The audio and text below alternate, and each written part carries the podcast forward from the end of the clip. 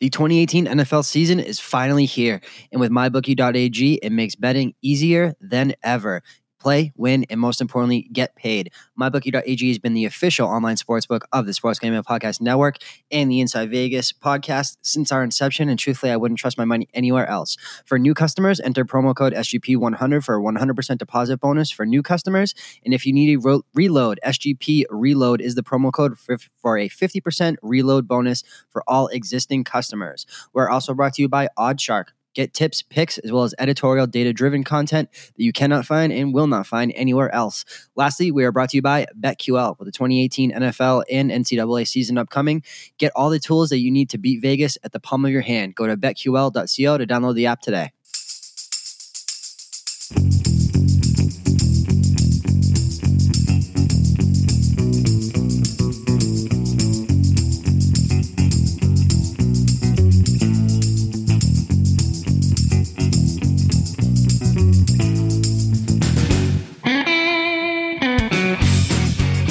Happy Monday, degenerates. Today is Monday, August 27th, and welcome into the Inside Vegas podcast. For this week's episode, we are talking all things 2018 NFL futures with a very special guest, Monique of Covers and America's Best Racing. I'm sure if you've ever heard uh, any podcast I've done before or the Sports Gambling Podcast crew as a whole, you've heard her talk on the Kentucky Derby, any of the major horse racing events. She is the go to person for anybody um, doing anything in the space, and everything she's doing is so incredible um, reason we chose her is, is, essentially she specializes in props. Um, if you haven't checked out her Twitter at Parlay Queen, uh, she posts a pick six video column, essentially a vlog every single week for covers.com, detailing her six weekly best prop bets for the NFL season each and every week. And it is an absolutely invaluable tool for your handicapping. So we extended that out. We chose to do uh, essentially a couple of season win totals, miscellaneous player props, AFC, NFC, offensive, defensive rookie of the year, as well as our thoughts as kind of the 2018 uh, season from a futures perspective philosophically as a whole. So I hope you guys enjoyed this interview. And again, this is Monique of Covers.com and America's Best Racing. And now joining me on the Inside Vegas podcast, the one and only. I feel like your your Twitter name at Harley Queen should maybe read uh, Prop Queen because much like me, that is kind of the edge. That I think that is kind of one of the softer markets uh, within the NFL. Um, and I'm sure everyone that is listening to this has seen kind of your work on covers as well as America's Best Racing. But the pick six that you do, um, kind of detailing the best props week in and week out. Um, so let's kind of start there as a broad overview before we kind of dive into the futures market uh, for the 2018 NFL season, um, and kind of of uh, detail kind of why you find that props are kind of more, um, you know, the market is a little bit softer and there's maybe more of an edge to to have than regular season, you know, uh, win totals, or I'm sorry, not regular season, um, you know, spread sides, totals, all that type of good stuff. Yeah, I just find with props, you can really figure out what it is you like, and you're not limited to just you know picking a side or a total. You have a lot of discrepancy in what you're choosing and i love that there's so many games so many different sides to the game. Like you can be totally right on one particular player but be totally completely wrong about the game state and still cash your bet. Um, and yeah like you were saying they're a lot less competitive of the lines and when you go from uh, book to book or site to site you can really notice a discrepancy a lot of the time. So with that you could take advantage of that and if you get lucky and you end up catching uh, a total before a player is know, if a player is questionable, for example, um, you can catch one of those lines earlier. Um, if someone's not supposed to be playing the game and ends up playing, you can cash in on the over or under if you like that. So there's a lot of different things you can do with props, especially the earlier you bet. And conversely, the later you bet too. Um, it's not really going to have as much movement in terms of the total or the juice on it. So I like that, that it's fairly consistent. And uh, for me, when I'm doing something like that, I like to make my own total beforehand and then compare to what what I see is given as a total. Yeah, for sure. And there's so many different ways that you can kind of handicap this, right? You know, the the parallel is kind of power numbers, right? So, it, from a fantasy perspective, this is where kind of the biggest parallel is, is always drawn. In daily, fa- the biggest difference in when people kind of bet daily fantasy, you know, quote unquote, professionally versus players who play props, the the difference is, you know, there's no limit on what you can win when you really, really win a prop, right? Let's say somebody's prop is at, you know, 50 receiving yards and they get 203 touchdowns. The only thing that's kind of you know downside to this is you're kind of capped at what your wager is. Say it's 500,000, whatever it is. In the daily fantasy community, the reason that they are kind of from everyone that I've talked to, the reason that they're gravitated towards that is when you really nail something, there's no kind of cap uh, on what you can win. You know, um, thousand, hundreds of thousand dollars up for grabs in all these different tournaments and stuff.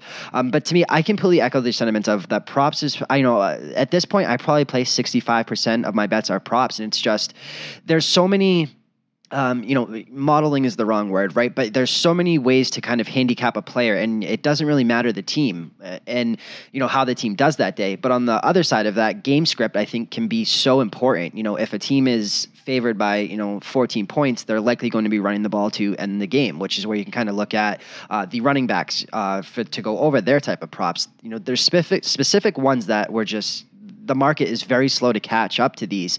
Um, you know, last year Adam Thielen's props were consistently lined at like 55 receiving yards and was just an yeah. over over machine. And then you look at that conversely, um, the years before that, you know, Le'Veon Bell, David uh, Johnson, his catches out of the backfield were started to be lined at like two and a half, three, while they were catching five, six.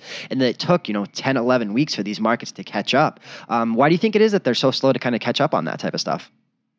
I think it's a lot harder to predict when you're setting a line. I think it, it's tough. You can only really go by the stats that are given.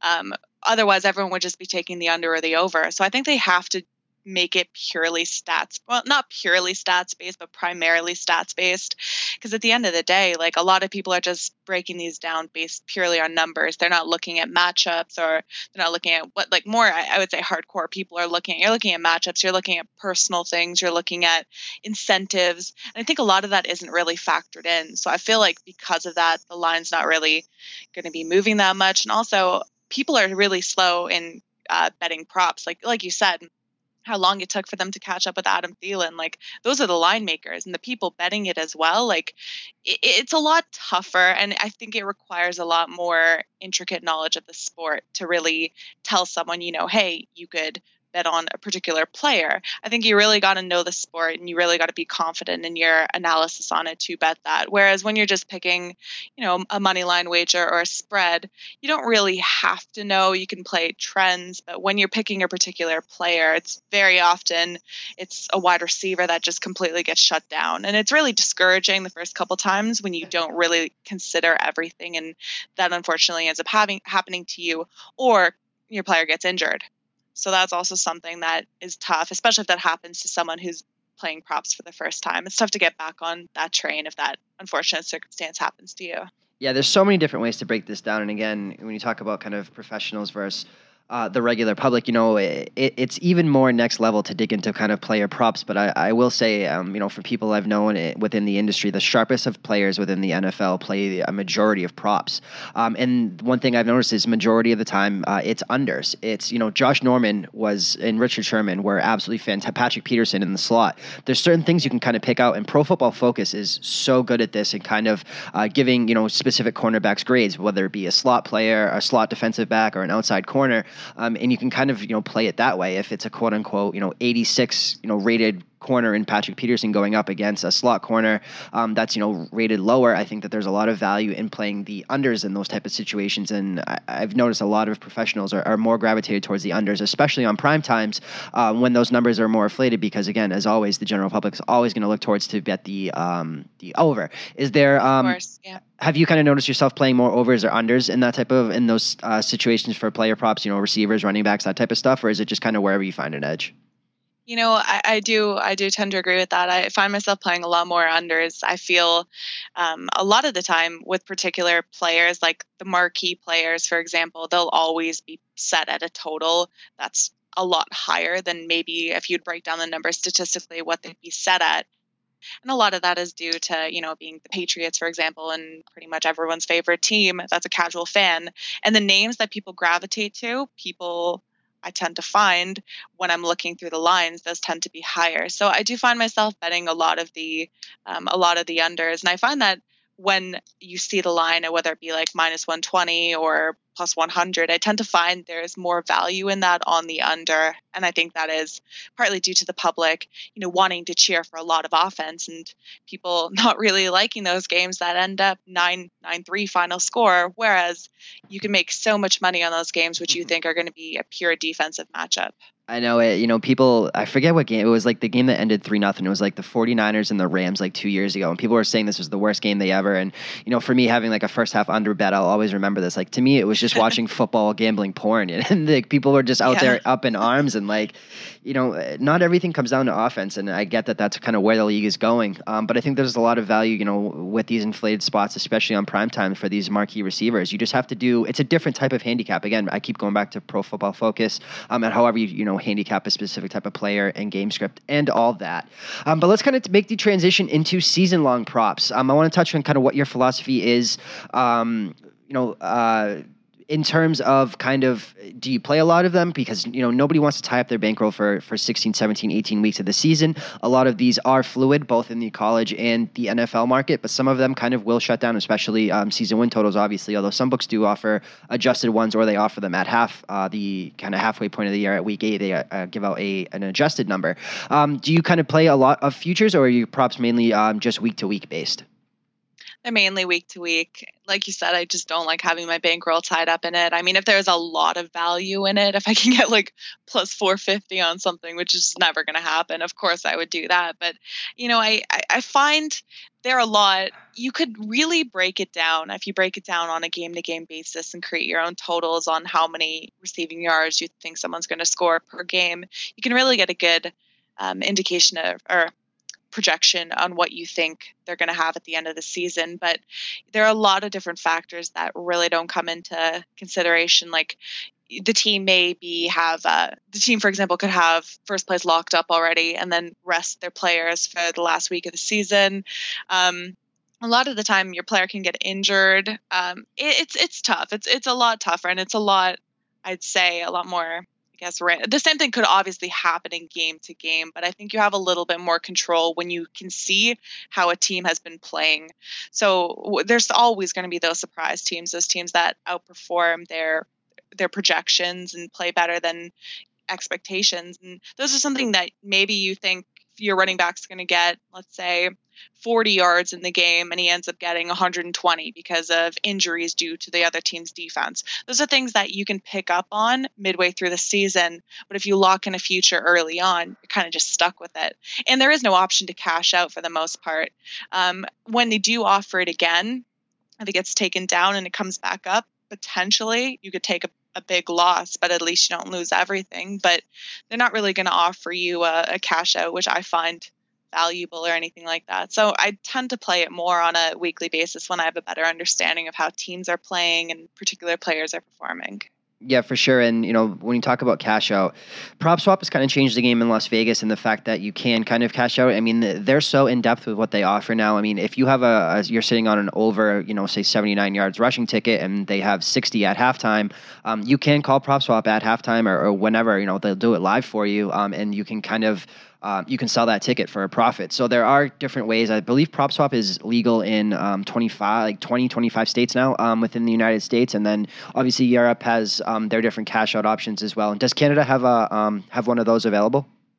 Yeah, we have uh, usually on our books like Bet365 has a, a really good cash out option. A lot of the time, you know, you, you're you're looking at it and you're like, okay, the bet's pretty much won at this point and they'll offer you maybe a couple hundred bucks off your potential profit or if you're betting smaller it wouldn't make that big of a difference. But yeah there are those options. But i'm kind of a firm believer. I guess i'm old school in this. Like I just want to hedge if I'm live to a big bet and I'm really, really concerned about it, like whether it be a, a season total or mostly I'm only really hedging futures when I'm getting great odds on it. But you know, you, you do have the option to hedge, which I find is a little bit more fair than something like prop swap where, you know, they're a business to try to make money. They're not going to offer you the best option, but you know, if you do have a future that's live and you are concerned, you could even do that and hedge. So something having something like that available is good and I guess it would well, I mean, for me personally, it instills more confidence on taking a couple of flyers or long shots because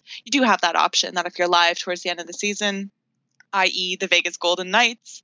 A lot of people made so much money just cashing out their tickets. And I mean, they got dominated in the finals, but they had an incredible run. And I saw some tickets personally that were just, you know, amazing, amazing odds. And just having the option to have a profit just by taking a flyer on a team that overperformed, I mean, it's awesome. And it's great to have that.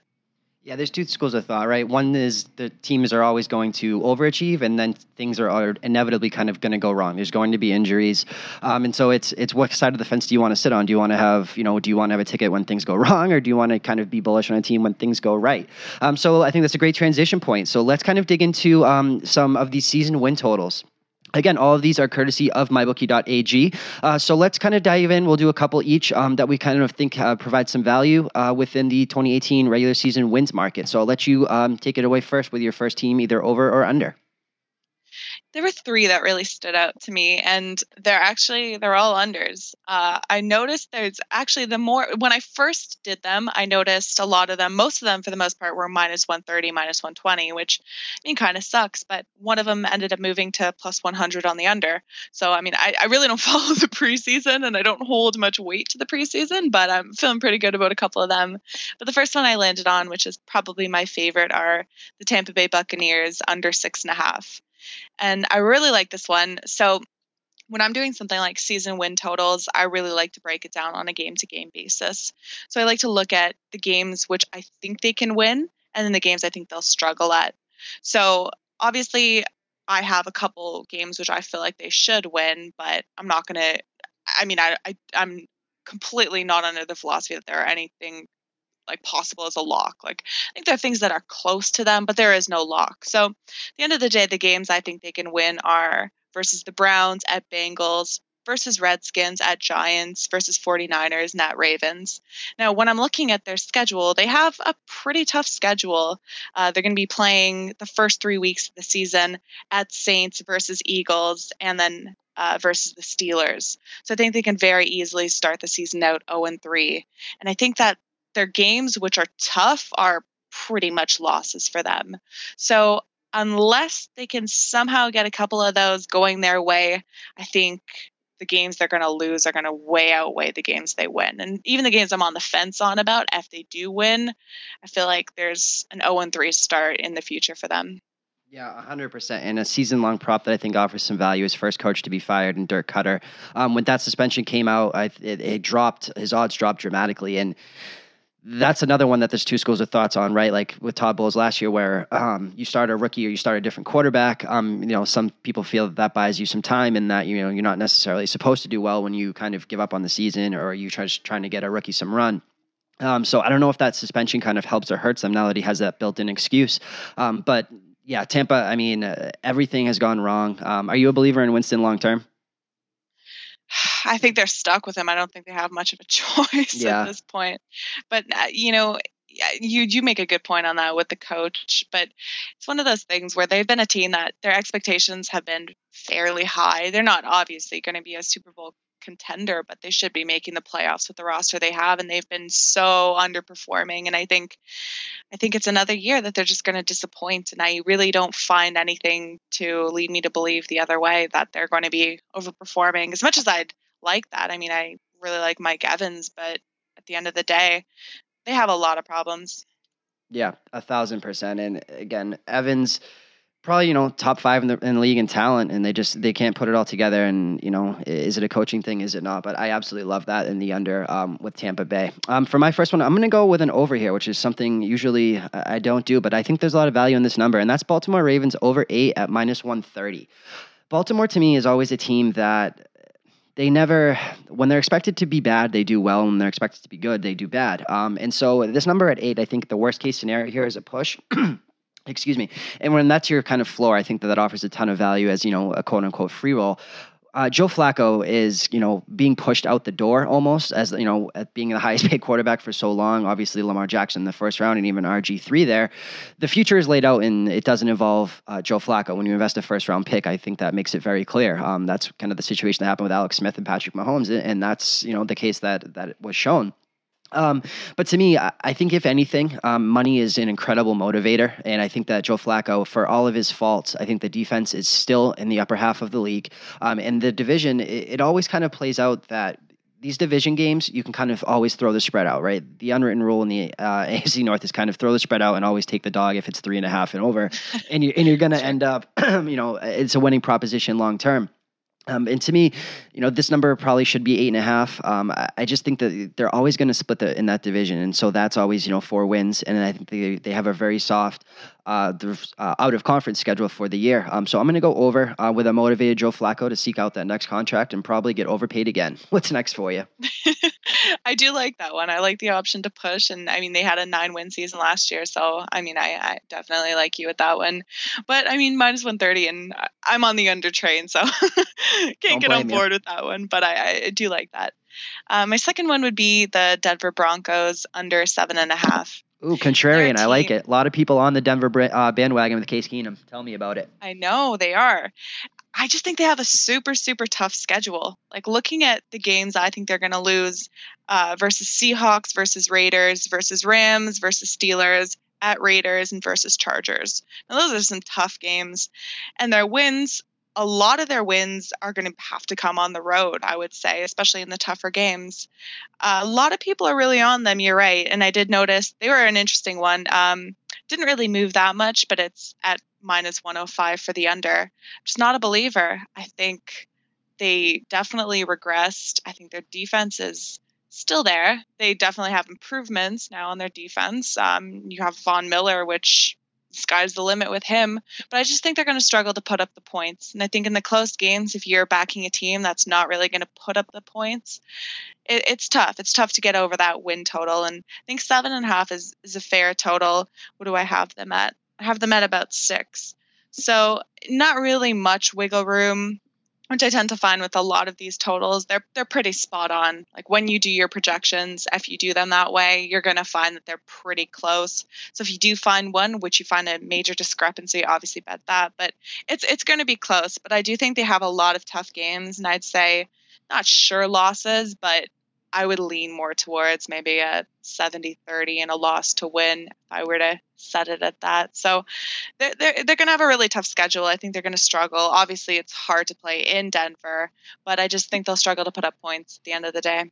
Yeah, Keenum to me has been. Um, I've been on him since his days at Houston when he was covering absolutely everything. Him and Colt Brennan were were college football gods before Tim Tebow and Johnny Manziel came along.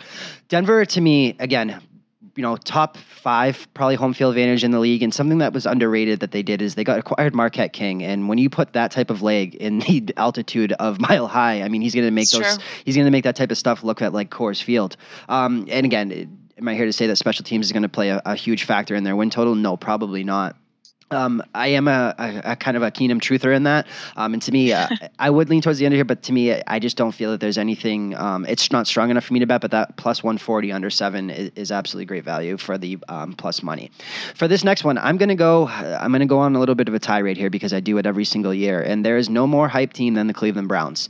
Um, so I knew it was coming. Yeah. So okay, everyone is on this team based on Hard Knocks, of course, right? And even before Hard Knocks, you know that was kind of the second wave of public money coming in to back this team. Number one, the Cleveland Browns have a better, uh, they're statistically more likely to win the division based off mybookie.ag and everywhere in Las Vegas than the Cincinnati Bengals. The Browns are seven to one and the Bengals are eight to one, and that to win the division. And that is just absolutely insane to me. When you really break this down, and people, it's a whole new team. They've covered four games in two years. They've won one game out of their last thirty-three, um, whatever it is what has so you know let's look at what has changed to make people kind of all over this team quarterback DeShone Kizer was the worst quarterback in football last year. He single-handedly probably did blow about two to three covers, but that's what the Browns do. So you kind of you bring in Tyrod Taylor. So I will grant you Tyrod Taylor is a serviceable quarterback in the NFL. His ceiling nine and seven, which he showed with Buffalo. What you know, okay, Jarvis Landry as well. Josh Gordon is back. Josh Gordon has been back, and they have still gone under their season win total, no sweat, for a number of years. Um, what is it about this team based on Tyrod Taylor and Jarvis Landry uh, that has gotten people so you know people are acting like this is a whole new team and I understand that Baker Mayfield's there, but Baker, you can't have both. Baker Mayfield and Tyrod Taylor aren't going to be on the field. So which one are you excited about? Um, it doesn't make sense to me. Um, this to me is where you look at alternative totals when you really feel you have this. Uh, a the different offshore book, 5Dimes um, in the U.S. offers alternative lines. So to me, Cleveland Browns under six and a half minus 140, and I know that's a little bit of juice, but I'm that to me is the safest bet on this board is Cleveland Browns under six and a half minus 140 via 5Dimes, and I'm even it's going to sound a little counterproductive, but to me, I'm going to even go under the alternative win total, which is under fi- uh, under five and a half, which was plus two. I'm sorry, under four and a half at plus two sixty. I think is also worth a look there. Ooh, that's that's wow, that's ambitious. I like, yep. I like that. What are your thoughts on the hard knock version of the Cleveland Browns this year, and why people are all about this team? I don't know. I I guess it's just the underdog story. I guess it's just that they are improving. They're one of those teams which everyone's projecting zero wins, that they go literally winless for the past couple of years, and they have improved. Um, I don't think anyone's come on to be the savior. I don't really, I don't really see much changing. They're one of those teams where, I mean, I don't know how you can handicap a bad team. I guess if you just think they're going to be bad and continue to play bad, is Jarvis Landry and Tyrod Taylor with six wins? I mean, not to mention no. the, the juice on this no. is to go over five and a half. You want to lay minus one thirty five on the Cleveland Browns. you know what? I don't know. I maybe it's something I missed, an article I missed, or someone's opinion that came out on that. I I always feel that way when I look at this. I'm like, what don't I know? but I yeah, I, I definitely personally wouldn't. Um, to be honest, they're one of those teams I switch the channel on. Yeah, they're hard. It's there's no one there. There's well, there's been no one there that I've been you know on board with following for props and just it, it's tough. A, a win win projection like that, like I, I don't see how they can go over six and a half, but a lot of people do. So completely agree, I and I one. I still don't get it. All right, what's your last two? I'm sorry, your last uh, one. My last, yeah, uh, Miami Dolphins under six and a half wins. Now, this is a an interesting one. The chalk is on the over. Uh, I think they have a lot of tough, tough, tough games. A lot of tough road games too. I think they can win. Uh, quite a few actually. I think they can win at Cincinnati versus Chicago versus Lions versus Jets. I think they'll struggle in a lot of them. They have a lot of really tough games versus Raiders, at Patriots, at Houston, at Green Bay, at Minnesota versus Jacksonville versus New England, and they have a really tough schedule. Um, and I don't know how Ryan Tannehill is going to be. They were one of those teams where they had a really good year in 2016. Uh, 2017, their season was essentially over less than a month before it began with the injury to his ACL.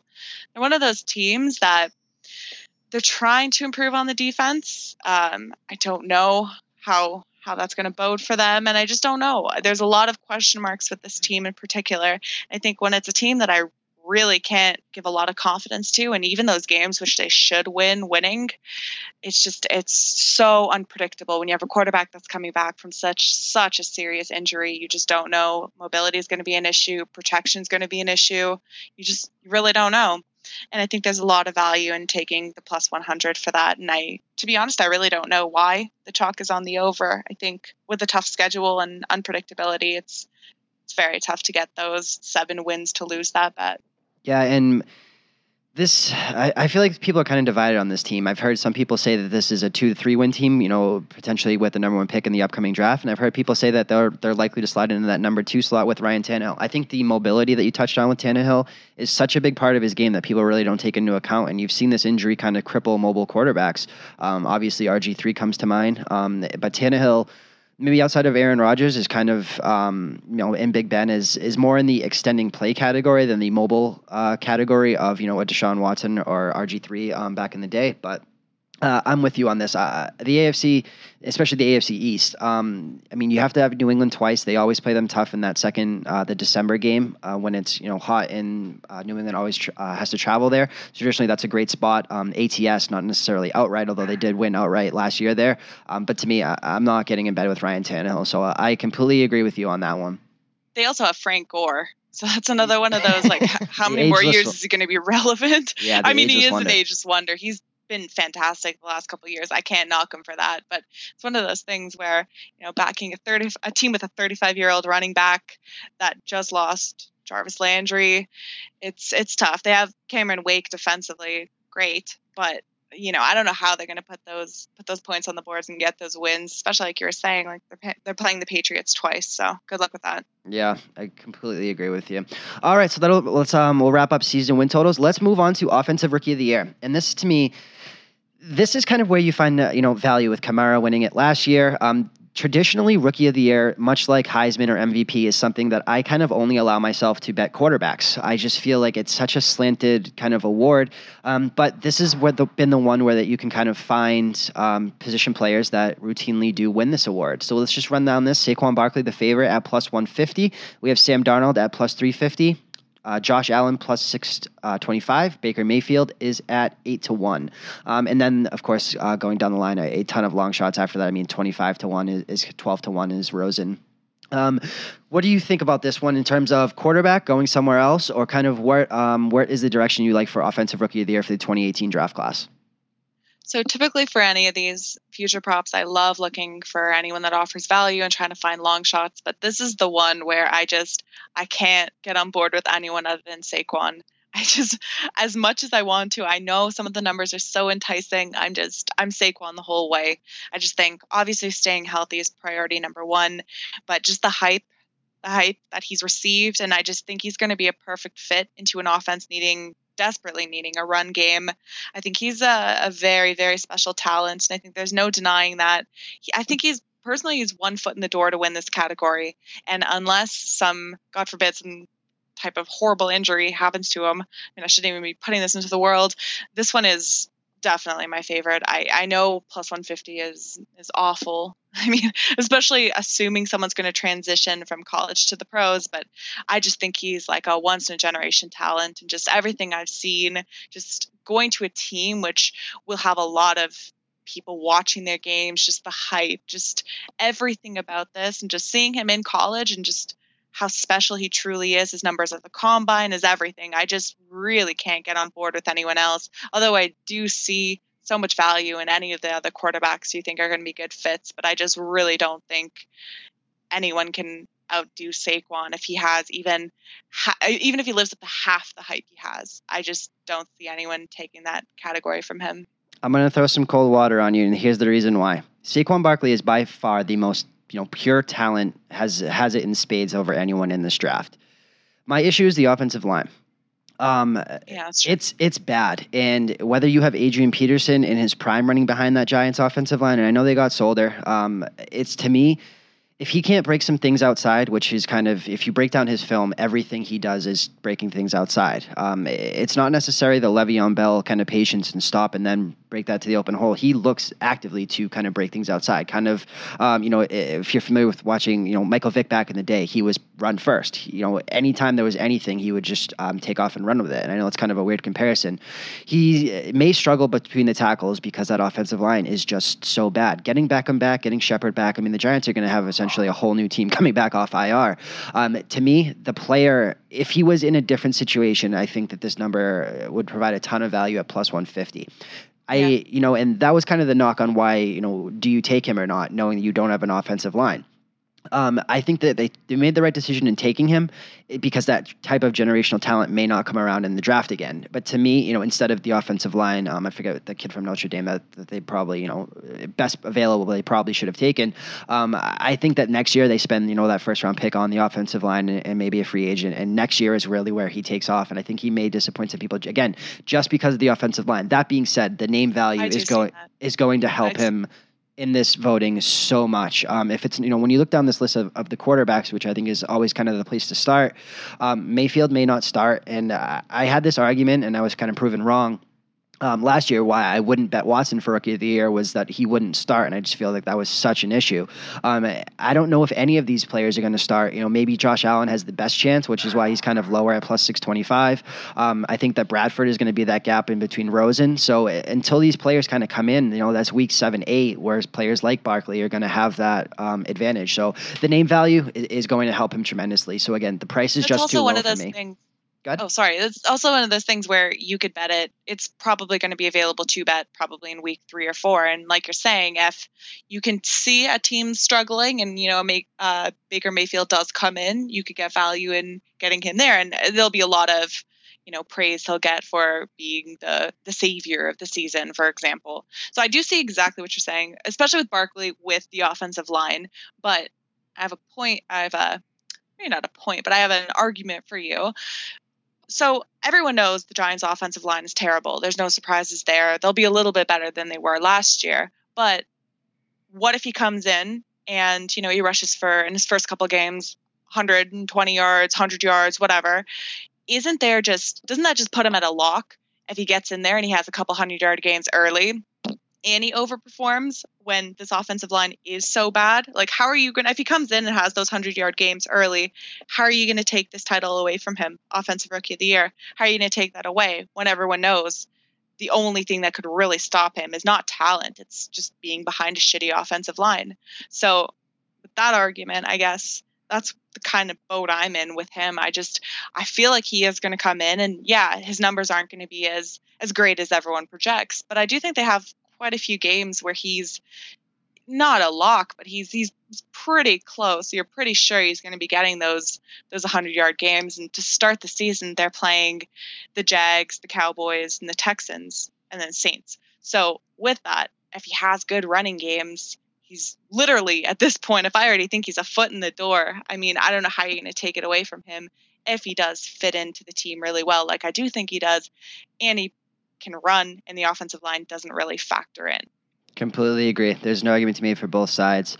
Uh, so for me, on my end, I think that um, again, running back won it, won it last year. Will it go two years in a row? I think there's a ton of value on a couple different players here, and specifically, I think this is a very strong wide receiver class.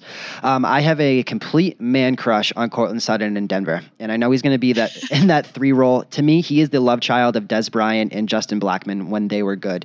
Um, he is athletically and physically a, a freak. Um, he has every uh, every um, measurable imaginable um, on this team. Um, Keenum has shown that he, that he can kind of make some people relevant. I mean, Diggs and Thielen, um, you know, career years under him last year. So to me, Courtland Sutton at forty to one, I think is is incredible value. At the end of the day, at the end of the day, will it will um, you know? Do I really expect Sutton to win this? Um, I think it's worth a, a small play uh, at that price, absolutely. Um, Dante Pettis, um, somebody who kind of made in the DeSean Jackson mold at 75 to 1, I think is is huge. And the kind of preseason darling is Michael Gallup, filling in that Dez Bryant role at 25 to 1. Um, I'm so out on Des on um, Dak Prescott as as we'll we'll get into this when we come. Um, to me, I, I don't think that he's long for this league this league, and I've been kind of on record saying that I think he probably only has three to four years left in this league. I just to me he is the ceiling of a player like Tim Tebow, and I know that's kind of a, a bad comparison um, or you know a harsh comparison. I just I don't like his game at all, and I know sometimes he goes out there and does some things, but there is there is not a lot to like about that rookie um, about the receiving corps outside of the rookie at Michael Gallup. So if Gallup is force fed targets, I think 25 to 1. And again, this price has come plummeting. This was 75, 80 to 1 uh, just a couple weeks ago. Um, Christian Kirk, another one in Arizona. And Antonio Callaway was, you know, a projected first round pick at 65 to 1 uh, with Cleveland that has all the talent in the world if he can, um, you know, just stay on the field. So, um, to me, this is more of a wide receiver one, but I completely understand going the chalk route. And to me, do you see any value in taking any of these quarterbacks? Uh, again, Mayfield eight to one, Allen six to one, and Rosen twelve to one. Rosen's the only one. Yeah. Like you said, I do think he has potential, maybe not to start, but to come in pretty early. I think they desperately need a quarterback to perform. I think he's the one that I was looking at other than Barkley, but to be honest, there there really wasn't anyone. And I'm I know I'm really stuck in my ways and I'm usually really not that way, but I'm I just really can't be convinced otherwise in that specific category. But like you said, with the wide receivers, so much value. You really don't know who's going to be one of those players that, you know, at 60 to 1, 70 to 1, if you can find anything like that and they end up maybe getting seven or eight touchdowns, there's a huge argument to be made for that, especially if a team's been struggling and they come in and they're, you know, become the number one receiver on the team. There's a lot of value in those. And here I am thinking, like, 10, 12 to 1 is value, and you come up with these 40 to 1. when you're like value, I'm like, oh, value 10 to 1. And then honestly, it's you make some really good points with those. And yeah, I think for if we if you do decide to go the quarterback route, I think Rosen's your best shot at that. Completely agree. All right, let's transition over to defensive player of, or sorry, defensive rookie of the year. Bradley Chubb is the chalk favorite at plus 250. Roquan Smith plus 425. Denzel Ward plus 675. Minkah Fitzpatrick plus 670 and Derwin James will close with that plus 850. Um, and again, all the way down through the line, um, Mike Hughes is kind of the last player lift, listed at 25 to 1, along with Daron Payne um, and Darius Leonard. What are your thoughts on Defensive Rookie of the Year in terms of um, do you bet it based on value? Do you look for kind of in season, or kind of what's your philosophy on this? This one to me is kind of almost random. I mean, the chalk never seems to work out. You know, Myles Garrett, Jadeveon Clowney, yeah. on down the line, the chalk just never seems um, to kind of come through. And it's weird because in theory, you know, especially early in the season. I know this, this preseason was a little bit different. Um, with the new helmet rule and kind of inflating some scores, and there was a ton of overs. But defense is usually always ahead of offense. But for whatever reason, the rookies on the defensive end kind of come up from nowhere usually instead of the chalk plays. Yeah, you're right. Uh, that, that is very surprising, and I, I mean, I don't have a good theory or explanation on that, I guess. So for the two, the the two chalks, you have Chubb and Roquan Smith. So I, I see why Chubb is a pretty clear cut favorite. He's statistically similar to Demarcus Ware. Um, and I think playing with Von Miller is obviously an added bonus. Um, I don't love how he's on a team. I think he'll struggle. And at plus 500 to assume that someone will transition well from college to the pros is a little bit too short of a price for me. Um, I do, I would prefer Roquan Smith. Um, I think he has all the intangibles. He has great game sense, speed, agility. I think he's an impact player on sacks and tackles. And I like to look when I'm looking at these players, I want to find someone that's going to fill the stats categories. So I think that the fact that he does in college, and I think he will in in the pros, fill those categories and just make his stats kind of fill his resume. I think that adds to the appeal. Um, but I do think the most value and my favorite choice for this is uh, the one I think who's set up for the most success, Tremaine Edmunds. Uh, he's a six foot five, 253 pound linebacker with a 40 yard dash time of 4.54. So this guy has a physical freak, first of all. And then I think the best argument to, I guess, be made to pick him would be the most upside for him would be playing in Sean McDermott's defensive scheme. I think that really sets someone up to produce. And Sean McDermott has worked with Kuechly, Thomas Davis. So I think he's definitely in great hands. I think he's one of those players who a lot of people are sleeping on. And I think just being a physical freak and just a crazy athlete, I think he's being undervalued. And I think the two shorter prices, while I do understand the arguments for them for Roquan Smith, but I do think Tremaine Edmunds offers the most value. I'm not sure what he is now, but I did see Plus him early at 11. Okay, I saw him 11 to 1 early. So 850 still still a lot of value. And I think when the two shorter prices end up getting shorter, closer to the season, I think he'll increase in, in value. Hopefully not everyone's listening to this. But, but uh no, I'll just lock it in early. But yeah, put that in do, right now. I do think yeah, right now as we speak. I think he offers some really good value and I think he'll fit. So to me, I look at kind of past, uh, not performances, but past kind of trends and stats on kind of this type of thing. What position is kind of getting the most love? So from 2000 to 2009, so nine years, there were eight linebackers in a row who won this award. Brian Urlacher, Kendrell Bell, Julius Peppers, Terrell Suggs, Jonathan Vilma, Shawne Merriman, DeMarco Ryans, Patrick Willis, Gerard Mayo, and Brian Cushing. Um, and then if you extend that out, Ndamukong Suh won it as a defensive tackle with the Lions in 2010. And then again, more linebackers, Von Miller and Luke Kuechly. There hasn't been a linebacker who's won this award since 2012. It's kind of transitioned a little bit into the defensive back, obviously with Lattimore winning this. Um, when you look at this, the last three have been defensive backs. Marcus Peters, I'm sorry, Bosa in 2016. Um, so three of the last four. When you have um, Lattimore, who won it last year, and then Marcus Peters before that. Uh, so to me, uh, I don't know. And there's a defensive end there, obviously with Bosa in 2016.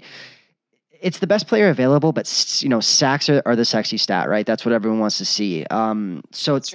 I don't, you know, it's hard to look at this. You know, for so long, you could kind of zero in on this position and just say pick the best linebacker um, that you feel has the best opportunity in this. And, and again, from 2000 to 2009, it was essentially a lock to come from that position. Uh, to me, I think this has kind of gone towards um, the defensive back. And so to me, um, Fitzpatrick is in a great uh, position at plus 700 when we look at this again, I think that Lattimore kind of broke this this stronghold that you know sacks and everything else had. And when you look at Lattimore coming in, I mean, in college, was was there more of a you know shutdown type of defensive back, you know, ball hawking safety, everything like that? It's uh, he he kind of broke that mold. So when we look at Fitzpatrick coming in, I think he has a lot of those similar things. And now, to me, I, I will say this, you know, uh, Miami's going to struggle on defense, no doubt about that. But uh, Jamal, um, the safety for um, uh, the Jets last year, what was his name? It's it's escaping me. Jamal um, Adams was you know that prototypical safety from Alabama in uh, that's the type of situation that Fitzpatrick is in. I think he has enough talent to kind of get over the edge there. So I think that Minkah Fitzpatrick on a struggling defense, you know, will look to stand out um, and kind of be the last line of defense. You know, similar to the Saints and Lattimore. That Saints defense has been you know laughable for so long. You know, basically the NFL's equivalent of a Baylor or a Texas Tech or Oklahoma with just uh, you know killer offense but no defense. Um, so I think that people who stand out on maybe you know bad to low end defenses uh, is worth a look there. But I completely agree um, with both of those picks. All right, um, let's go. T- uh, while we're on defense, uh, defensive player of the year. To me, this one is kind of cut and dry, and I, I think there's a great look to be had with Joey Bosa taking that next step at uh, ten to one, eight to one out there, um, especially for um, most sacks is also being lined at ten to one. Um, do you have any pick for kind of defensive player of the year, or is this something you look to play fluid as well?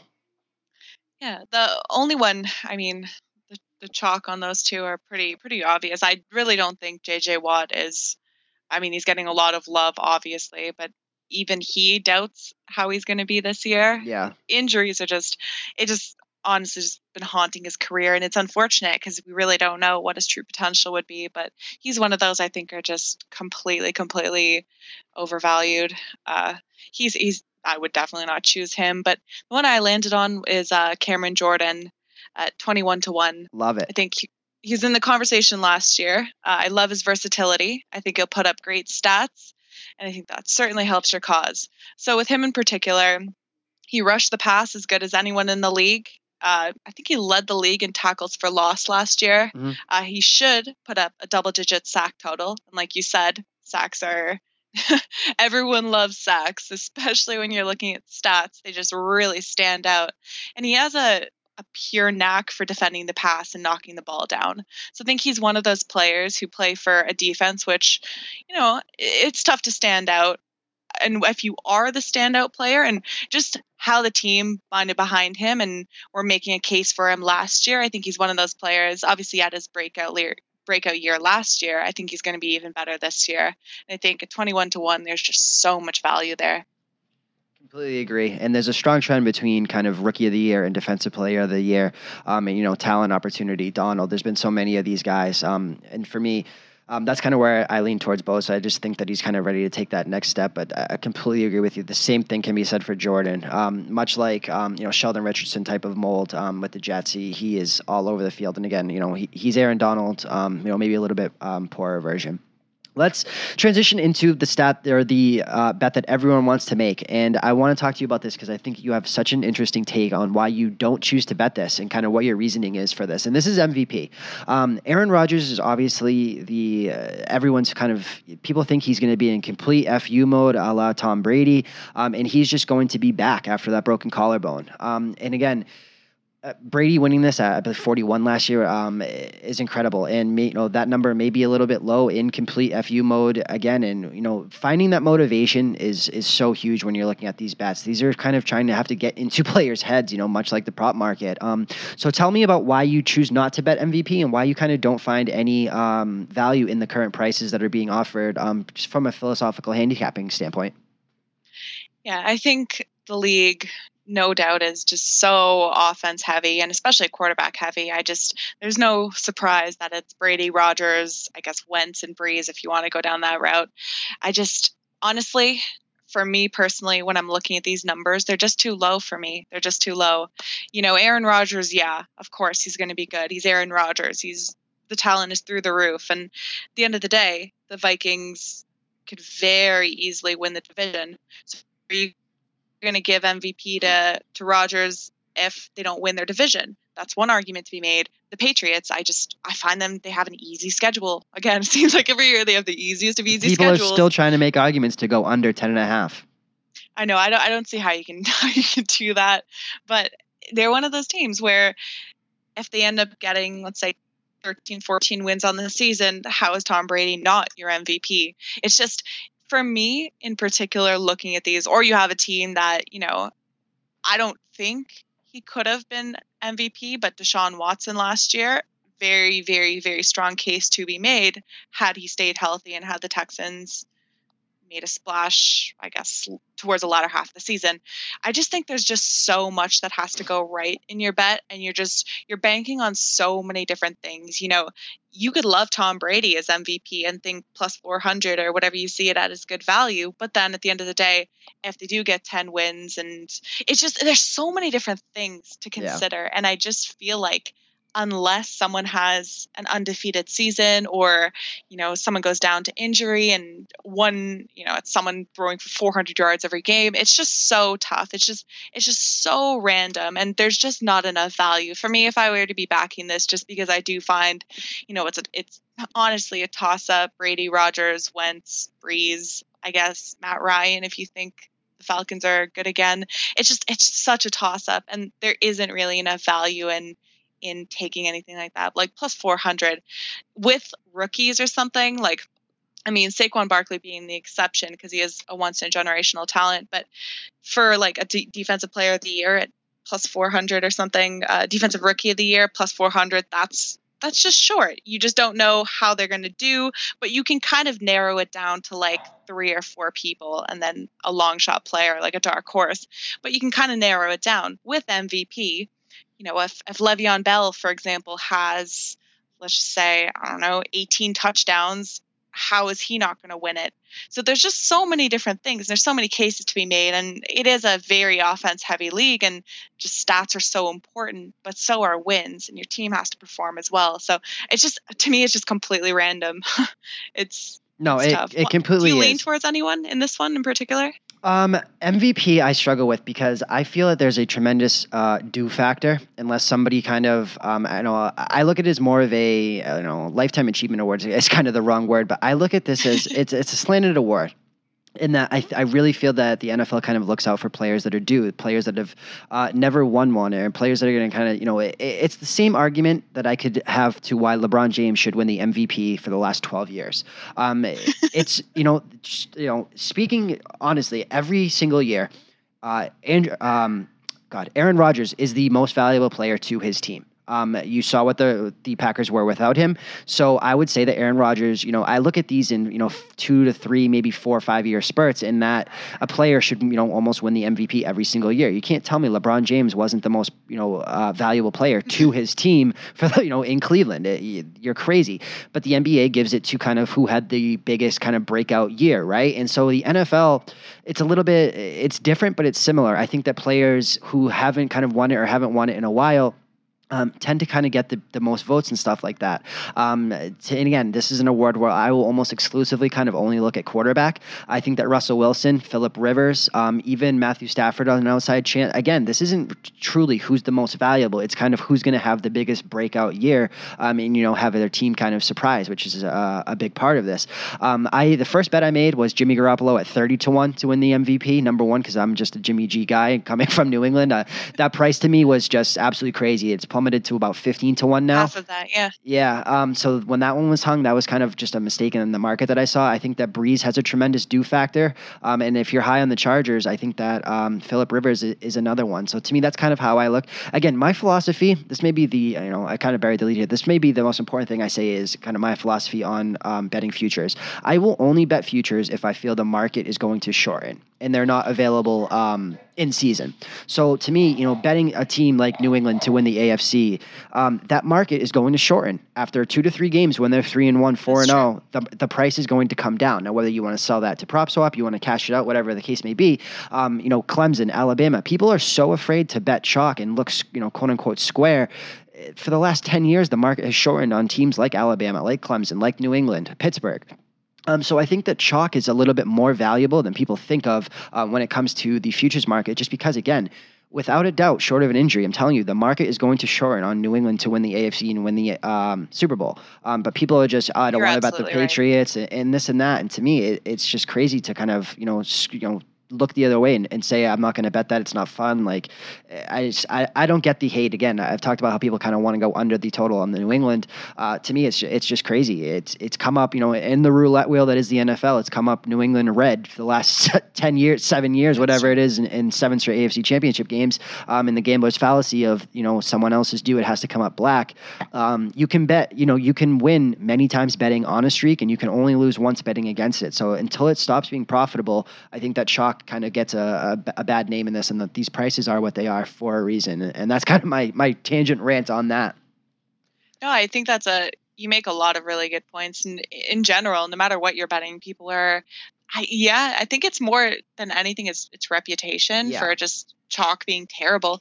I, you know what? If you find value, there could definitely be value in minus 120. There's absolutely value in that. It's just a matter of what the line should be and I guess what you project it to end up at. And like you were saying, absolutely the market's definitely shortened. Like you have certain players that uh, quarterback, for example, that is maybe fourth or fifth choice to win MVP and then gets injured week two well, his line's going to be completely gone. And then the odds are just going to adjust based on who's overperforming, underperforming. And that's going to, whether or not you're on that player, it's going to affect whoever you bet.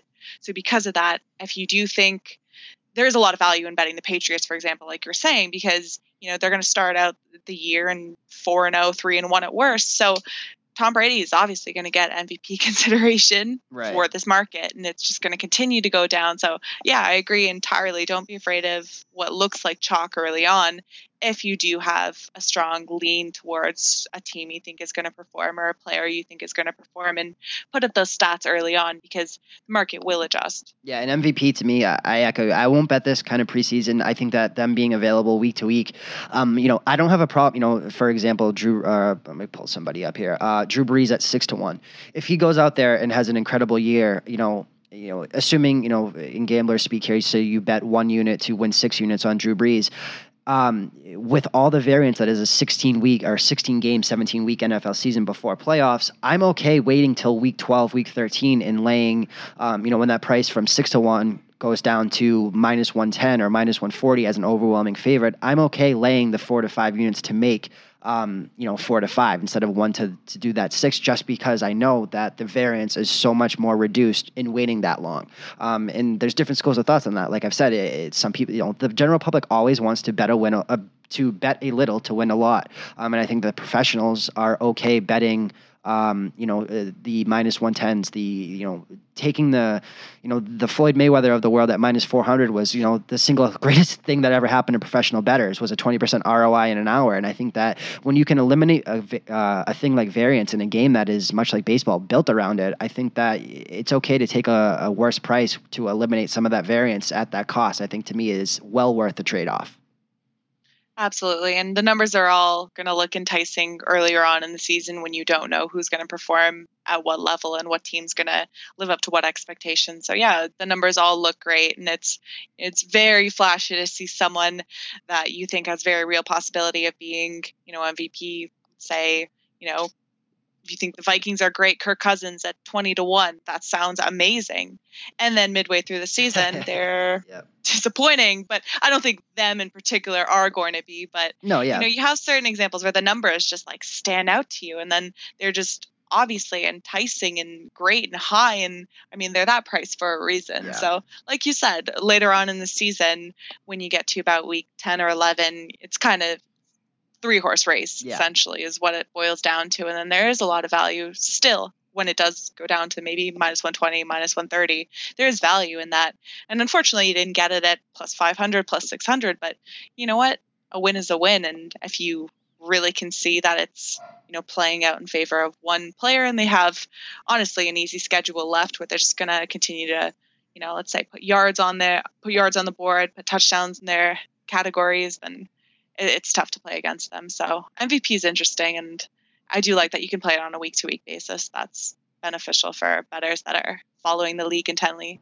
For sure, and not to spoil anything, we have um, AG, who is the head odds maker of mybookie.ag, at the end of the show, um, and it, we had him on to kind of talk about liabilities uh, for the uh, futures markets and specifically um, biggest needs or biggest liabilities uh, within um, the futures market. And not, you know, maybe not as much of a surprise here. He said that Deshaun Watson is the biggest liability for MVP, um, basically in the last two to three years of futures markets. Mm-hmm. Will almost single-handedly crush kind of their hold if he ends up winning that. And I think a lot of the MVP is also recency bias. It's what did people see last past. Patrick Mahomes was another one that he touched on that's huge liability. Um, you know, people want to be ahead of the curve and look smart, and sometimes you know people trying to look you know right with that hot take is more important than than their money in their bankroll. And I know we don't subscribe to that theory, but a lot of people do. But let's. Um, it all looks good when a team go when a player goes from seventy-five to one to twenty yeah, to one. Yeah, everyone's the smartest person in the room. Way. Yeah, at that point, completely agree. Um, all right, let's transition into kind of some various player props, and we'll wrap up with the AFC and NFC Super Bowl. But before we do that, the Inside Vegas podcast is brought to you by MyBookie.ag. MyBookie.ag is the official online sports book of the Sports Gambling Podcast Network and the Inside Vegas podcast. Enter co- promo code SGP100 for a 100% deposit bonus for new customers. If you need a reload, SGP Reload is the 50% reload bonus for existing customers. We are also brought to you by OddsShark. Get tips as well as picks, as well as data driven editorial content from their expert writing staff you will not find anywhere else. And finally, we are brought to you by BetQL. BetQL is the only app that puts all the information in the palm of your hand that is needed to beat Las Vegas. If you are looking for a one stop shop in terms of uh, tracking all your bets, uh, something of a hybrid of the Action Network and Sports Insights, and getting all your information in one place, go to betql.co to download the app today. All right, so let's look at some various player props. And these are, to me, where some of the greatest edges I have found in, in kind of my future bets um, that I've placed. Um, there's not a ton on here that is um, in terms of huge payouts. Most of these are lined around minus 110. And again, all of these are available on mybookie.ag under the player prop uh, section for the season long total. Uh, so again, this is kind of specific players over under passing yards, over under receiving touchdowns, receiving yards, passing stuff, all that type of stuff. Um, I think there's a this is to me kind of where you can either get on board with kind of trying to be cutting edge a little bit without having to risk it around a team. Um, investing in a player outside of injury, I think I have found is, is kind of been the way to do this. And I think there's a couple on here that are um, a ton of value so I'm going to lead off here, and then again, um, feel free to just kind of uh, we'll do a couple each, you know, two or three, um, and we'll go down the line. To me, first one that sticks out to me. Larry Fitzgerald over four touchdowns minus 140 to the over on mybookie.ag. I've said it over and over again. I am a under player. To me, this total was uh, kind of crazy, to be honest. Um, when you look at the, what this is, this number is is this low for one reason. That's the quarterback situation. Um, Sam Bradford, Josh Rosen. It's probably going to be. Um, uh, Bradford until he gets hurt or, or the bye um, before Rosen comes in. But when you look at Larry Fitzgerald and what he has done, um, this is absolutely. Uh, he's the poster child for consistency, professionalism. I mean, on down the line, uh, he the last time that he kind of went under this number was when the quarterback position was, you know, uh, Drew Stanton and company, um, essentially. I mean, 2017, six touchdowns, 2016, six touchdowns, 2015, nine. 2014 was the year I was talking about when he had two. Um, that was the injury shortened year with only 784 yards. 2013, 10 touchdowns, eight, six, 13, 12. And in his prime years, he's gone under this total once uh, with one push in 2012. Um, this number to me should be probably five and a half, uh, maybe even six. Um, I feel there's a ton of, uh, again, I, I, know Bradford and I know that rookie in Rosen may not be um, great, but Larry Fitzgerald has done more with less. Um, and so to me, when you're only rooting for four touchdowns, when a, a, player who operates that slot is going to be the leading receiver on this team, uh, probably without question, um, I mean, the resurgence of Larry Fitzgerald is real. People thought he was done after that 2014 season. I mean, 1,200 yards, 1,000 yards, and another 1,100 yard season, six, six, and nine touchdowns. And again, uh, the one outlier of 2014 notwithstanding, 10 touchdowns before that, 954 yards. He is, um, again, the model of consistency since 2014 and uh, going down as, you know, a Hall of Fame receiver and one of the true kind of last pros, quote unquote, to play this game. This number to me is, is absolutely crazy, and I love this over. Um, so I'm going to go Larry Fitzgerald over four touchdowns. My minus 140 via mybookie.ag. I like that. I saw that one. I was honestly shocked when I saw the number. I I could not believe yeah. that to be honest. You're right. It just he is the model of consistency and I just he's who they're looking for, especially in in the red zone. He's who you're going to be throwing to if you're throwing in the red zone. You you want someone with good hands that's not going to drop the ball and who's better than Larry Fitzgerald at that, honestly. That yeah, you're completely right on that one. Uh, the one that stood out to me the most, aside from that one, because I had that one too, is uh, Keenan Allen uh, over six and a half touchdowns Love at it. minus one twenty five. Love it. He is This the number. he's to me the top five underrated receivers in this league if he can stay healthy. Absolutely. And I, you know, last year, yeah, he had six touchdowns. Okay. He had 102 receptions and close to 1,400 yards. And you know what? Having a quarterback like Philip Rivers who's looking to throw, I mean, I don't care who you put at running back. Philip Rivers is is like a Drew Brees, and they're looking to throw. Now, I I love Keenan Allen for this one. I just think the total's way too low. I mean, the last time he went over this was, I guess, 2013, where he had eight. But I mean, he's been close, and I just think that he's going to have a big year. I see him projected as they're saying he's like the fourth or fifth. I don't know what I was reading. What was it like? Fifth or sixth best wide receiver if you play fantasy. yeah, which I don't. I mean, Keenan Allen is obviously a big name. He's going to be getting the yards. It's just Effie's going to be getting them in for touchdowns. He's always a threat for the long ball. Um, and I just think he's going to have the receptions. And I think backing a player who's going to have the receptions obviously keeps you alive to getting a long ball for a touchdown or someone who could be your red zone threat as well. So I just love Keenan Allen for that. And I think six and a half is is way too low. completely agree. Um, if he stays healthy, he will go over that. He's shown that time and time again. He is out of this world. I wanted to ask you, since you're so high on Barkley, um, not that this will, you know, quote unquote, count for you uh, in your bets, but over over under a thousand yards for Saquon Barkley this year because that's what it's lined at. It's at um, one thousand ninety, I believe, one thousand ninety nine and a half. Uh, yep. So uh, basically, eleven hundred yards or below for uh, Saquon Barkley this year for you. That's interesting. Uh, I feel like that's for him in particular. I think that's a really good number, and even his touchdown number. I don't know what it is off the top of my head. I feel like Nine and a half. anything, yeah, I- I feel like you'd kind of have to lean under on that. I think thousand yards is still a lot, no matter who you who you put at running back for that.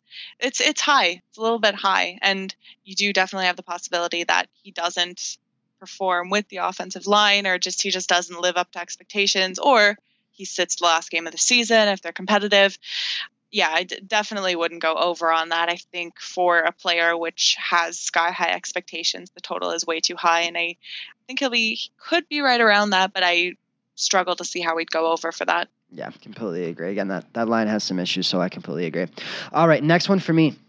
This one is uh, maybe talent meets opportunity in the best opportunity of his career, and that's Davante Adams over 1,055 and a half receiving yards. And, I- and we're going to sound like we're, we're huge over players here, um, but to me, these numbers are, are just very low. Um, when you talk about you know Jordy Nelson and and his departure and what that means, Davante, you know at this point in their careers, Davante Adams may have already been the best receiver on that team, and Randall Cobb in the slot is going to be that possession guy. Um, but if you subscribe to the theory that Aaron Rodgers is, is going to be back and he's going to be in FU mode, um, the touchdowns may see a dip, obviously. But to me, uh, this number, uh, you know, it's basically will um, Davante Adams or won't he be a thousand yard receiver? Um, and to me, stepping into that Jordy Nelson outside receiving yard um, in this offense, you know, was it Jordy Nelson? Was it the system? I, I think it was. Jordy Nelson was a great receiver, but to me, a lot of this has to do with Aaron Rodgers, and with the same Aaron Rodgers um, being back there. Uh, this to me is just wildly low. Uh, it's basically yes, will Davante Adams will go over a thousand yards.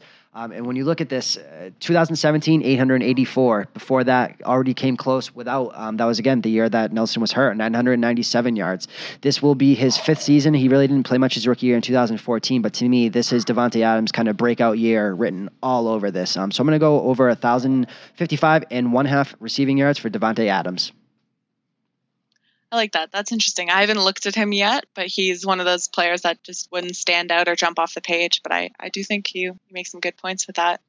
Um, I really only have two for this. I loved Keenan Allen, and my second one that really stood out to me was Deshaun Watson over 3,799 and a half passing yards at minus 120.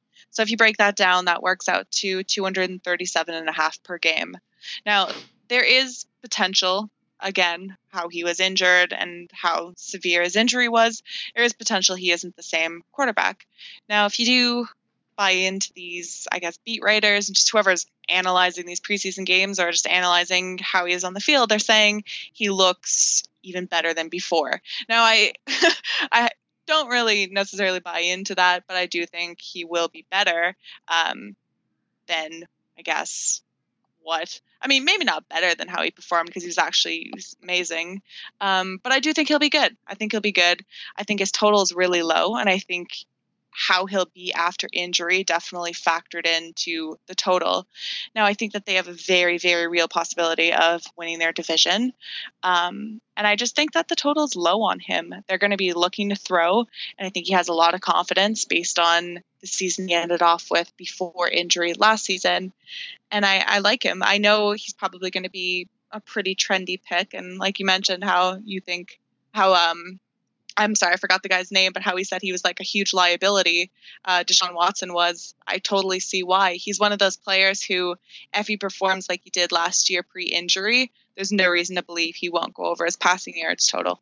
Yeah, and I think that that's a way to kind of, um, you know, invest and buy the stock of Deshaun Watson without having to, you know, go all the way in with an MVP bet. Um, and that's what a lot of these are. They're a way to, you know, buy a player um, or buy their stock and not have to, you know, go all the way. And I think that there's a ton of um, these player props to me are way more valuable. One because you can't bet them uh, fluidly throughout the season, um, uh, maybe outside of a couple different books um, that have some adjusted lines and stuff like that.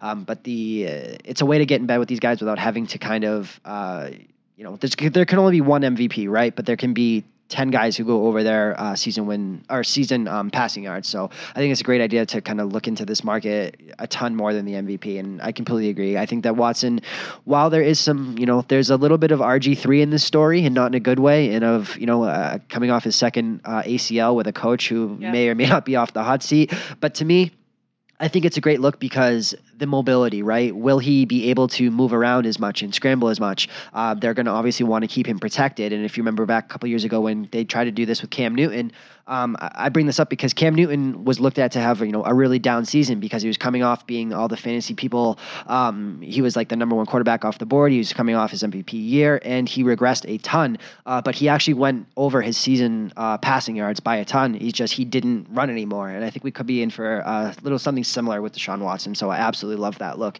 as well. All right, that'll wrap that one up. So let's wrap this whole thing up with AFC and NFC. Um, and when we break this down, we again, this doesn't have to be kind of who will win, who won't win. There can be um, in terms of hedging, all that type of stuff. Anything again that, that may shorten that you see provides a ton of value um, to at least get to the playoffs in a situation where you could pride yourself um, some guaranteed money. Again, to me, the AFC is so cut and dry, and this number is going to shorten. And there's no other way to make a bet in the AFC um, if you don't, and you know, again, you can even hedge this out. But New England at uh, plus two seventy five again, um, my bookie AG. One, the number is going to shorten. New England is going to be there at the end, and if you don't think New England's actually going to win the AFC, again, you can, you know, how would you feel about having New England Patriots at plus two seventy five in the AFC Championship game, uh, where they're going to be, you know, a four to seven, you know, touchdown favorite? Um, to me, Pittsburgh is going to be the, the, the second one that everyone's always going to look at as kind of the value pick. Um, Jacksonville, will they, won't they regress? To me, the AFC is the Patriots and it's everyone else. And again, I'm not afraid to bet the chalk where I really feel New England should be lined as though the Golden State uh, Warriors, as the Cleveland Cavaliers. I, I think that a plus 120, uh, you know, a minus 110 is more than warranted for a team with seven straight AFC Championship game appearances. Um, I know that you do not like betting chalk, so I know. Um, give me some, give me some value and some some um, uh, ways to hedge it and make yourself some money in terms of the AFC? I think the only way to really tackle the AFC is, I guess, if you think the Steelers don't win, to play the Ravens to win the division. I guess I wouldn't, but I mean, that's yeah. really the only other way. If you think anyone other than those two could win, I think the way to go is to pick the winner of the AFC South or the AFC West. Um, I personally, I'm looking at them right now and I see Texans Jags at plus 180 apiece. I like the Jaguars to win. Um, I think they have a pretty easy schedule, and I, I mean, you have Blake Bortles, so you never really know, but I think they're they're going to win quite a few games, and plus 180 is great value there. And then the AFC West, you have Chargers plus 180, and the next closest would be Raiders at plus 275. Are you on the Chargers, Chargers bandwagon? There. Yep. A lot of you people are very it's high on them. Hard not to, to be. Take. Yeah. Hard I not to be. Completely agree. And again, I mean, you being down on Denver only solidifies that because I think that there's going to be a, a, huge learning curve with Patrick Mahomes. And to me, San Diego has, as always, really um, has been kind of the darling of the gambling community this offseason in terms of um, you know an AFC run. Um, I think that Philip Rivers is you know has that. There may be nobody maybe outside of Russell Wilson who has that quote unquote due factor um, more than Philip Rivers. Um, so. I, I don't know if I'm uh, ready to get in bed with the AFC to win the AFC version of San Diego, but to win their division, um, yeah. I think is a good look. And again, uh, you can always bet these um, to make the playoffs. And LA Chargers, just to make the playoffs, even as a wild card, is at minus 145, which I think is a great look for um, to not have to worry about this. If Denver uh, does make a run or Kansas City surprises and Mahomes is great, um, I think that LA would still get in as a wild card. So I think that to lay the you know plus 160 and minus 145, giving up just about a dollar again. Um, it's the safety blanket and the security of it. Um, so I think that both of those are, are amazing, are great looks as well. It's a really good way of looking at it like that and you're completely right on that. And I mean, the Raiders are surprising for me at plus 275. I don't I don't really know high, why. High or low on them? Low. Yep. I okay. don't know about that one. I I mean, I really in the AFC West, I really just think the Chargers should be a lot, I guess, a lot lower than plus 180, um, especially since I don't like the Broncos' chances of uh, winning that. It's it's interesting, and you make a really good point about picking them just to make the playoffs. That's one of those bets that are completely overlooked and obviously not worth betting if it's a team that's the chalk to win their division. But there's a lot of value if you take one of those fringe teams to to make the playoffs. I'd say. Yeah, and um, another one. Um, oh, let's, let's touch on the NFC, and then I'll, uh, we'll do another one to make the playoffs. The NFC is completely so much more wide open. Um, the AFC again, it's New England, and it's everyone else kind of in that second tier. When we look at the NFC, um, there is so many more questions than answers uh, in terms of you know who will repeat, who will. Um, you know the Giants in the NFC East, they're bringing back a whole new team, and I think that they may surprise people. But Philadelphia is there. Are they really going to unseat Philadelphia? The NFC North traditionally looks like a two horse race with Minnesota and Green Bay. Um, obviously, if anything happens to Aaron Rodgers, um, that's shown that that wouldn't, you know, Green Bay finishing outside of that uh, last season. Carolina has a lot of questions, and, and the Saints are there. I mean, is there a better um, battle in that in the NFC South than New Orleans and Atlanta? In the NFC West, um, people are really down on Seattle this year. Um, San Francisco obviously the undefeated quarterback that is Jimmy G, winning his last five starts. Um, Your boy. And, yeah, and as along with the Rams. Um, so to me, this is so much more wide open. So I want to see how you would um, go about attacking this uh, differently than the AFC, where it's completely uh, the opposite this one's really tough. Obviously, so wide open. I think, I guess, just the way personally I'd attack it, it's it's tough. So I I won't be, but I to advise on how to, I would try to narrow it down to one of these divisions, uh, the NFC North in particular, where I really only find it between the Vikings and the Packers, and take one of those two to win. Um, it's going to be tough to play against the Packers, especially if Rodgers is healthy. You know, I guess break down their schedule individually and see if you notice a big discrepancy in your projected win total for the Packers and Vikings. And if you do, then I guess that's a good way of figuring that one out. But I think plus 137, if you kind of narrow it down to that one looks to be like a 50-50 it's one of those two teams. You narrow it down to one of those two and there's a lot of value in that if you can figure out which one's going to win. Um, obviously if you have projected totals and you hypothesize one way or another and i mean it's, it's going to be tough because they're probably going to split yep. uh, when they play each other so it's kind of a wash in that sense but i mean that's one i like. Um, nfc east tough hard to go against the Eagles at huge chalk. Uh, AFC West, or sorry, um, NFC West, uh, Rams look decent. Uh, I think 140 is fair on that. It depends on how you think Jimmy G is going to perform. Yep.